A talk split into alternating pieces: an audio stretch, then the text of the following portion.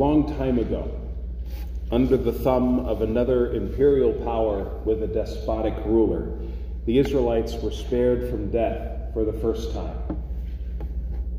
Time and time again, Moses and Aaron demanded that Pharaoh let God's people go after 400 years of slavery. Time and time again, Pharaoh refused. God sent plagues on Egypt, which would briefly change Pharaoh's mind, but his heart soon hardened.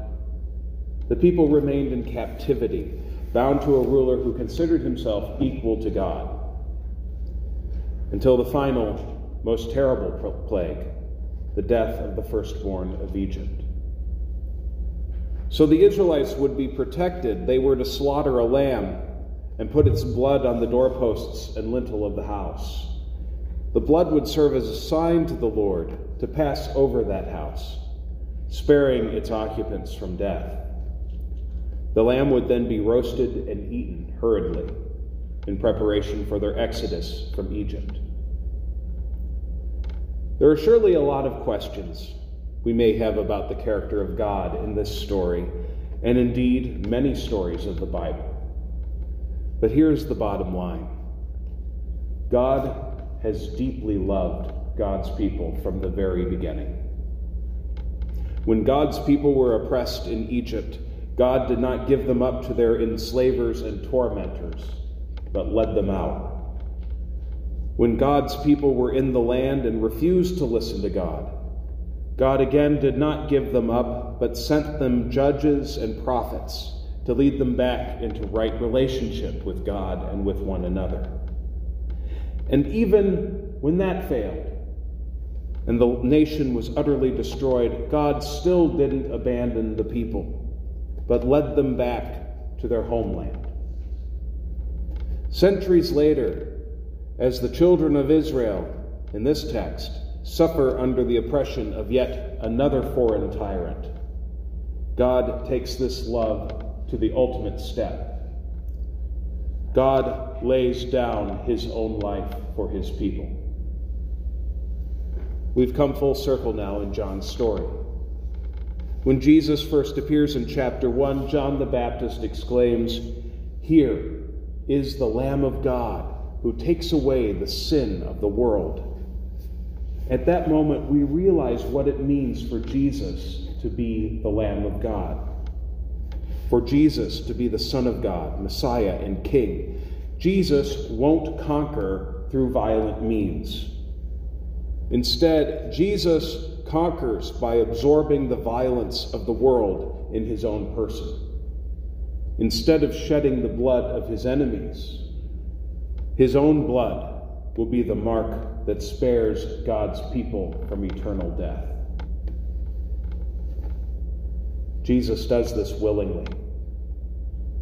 He says back in chapter 10, I lay down my life of my own accord. No one takes it from me. None of the powers of the world force Jesus to give up his life. Neither does his Father. Jesus, one with his Father, one with the Godhead, lays down his life willingly for his friends. So, who are included among Jesus' friends? They are his disciples, of course, present at that Last Supper. They are also part of the new community he formed with his mother and the beloved disciple at, at the foot of the cross, of which we are part. That community is the church of every time and place. Jesus' death is the seed of the new community, which leads to new life. That can be hard to see sometimes. It's hard to see new life when we see so much wrong in the world. It's hard to see new life when the powers of the world run amok, or when imperial powers try to restore some misbegotten past greatness atop a heap of corpses. And it can be hard to see new life when we're anxious about the next 24 hours hold, not to mention the next month, or the next year, or the next 25 years. So much can dim our vision to our Lord's vision of new life planted in a new community. But the anxiety of this moment is not unique. Jesus came in a moment of great anxiety. It was supposedly the time of the Roman peace, but that peace was built on death, suffering, and oppression. Jesus exposed that peace for what it was a sham, a vanity project for those in power. Jesus, as the one true king, exposes the powers for what they are the powers of the world weak, grasping, and desperate.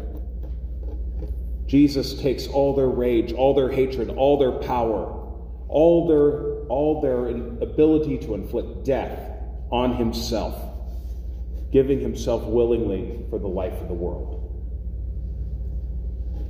There's a strange, visceral scene at the, this end of John's passion narrative that illustrates this giving of life.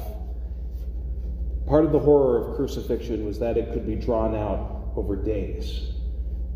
Because the next day is not only a Sabbath, and also the next day is a Sabbath and the first day of Passover. The religious leaders don't want the victims to linger.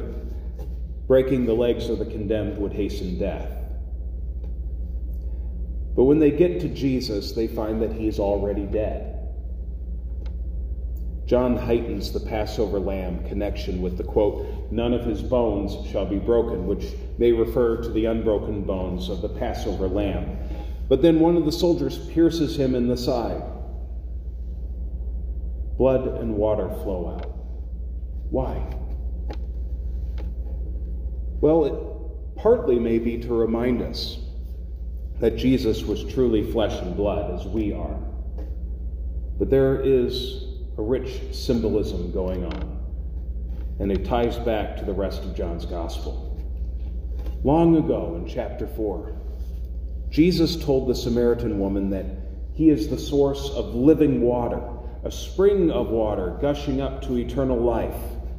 In chapter 6, Jesus told the stunned crowds that his flesh was true food and his blood was true drink, given for the life of the world.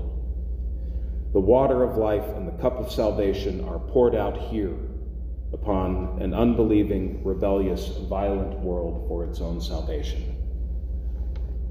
All these images that John has here point to one main thing Jesus is crucified for the life of the world. His blood is the lifeblood of the church, of you and of me. The water flows up within each one of us, a wellspring to eternal life. That's true whatever cruelty, injustice, or horror is happening in the world. That is true even when it seems like God has died. Remember, God did indeed die once in Jesus and even that was not the end of God's love for us. Rather, it was the beginning of a new hope rooted in the Lamb of God who takes away the sin of the world, who takes away our sin. On this Good Friday, I leave you with this don't despair. The church has been through dark times before. Indeed, the church was formed at the darkest time of Jesus' crucifixion. Yet from that darkness came a great light, a light that shines in the darkness still. And as John wrote way back in chapter 1, the darkness did not overcome it. And from that death came life for us, now and in the age as Paul wrote in his first letter to the church at Corinth Christ, our Passover, was sacrificed for us. Therefore, let us keep the feast.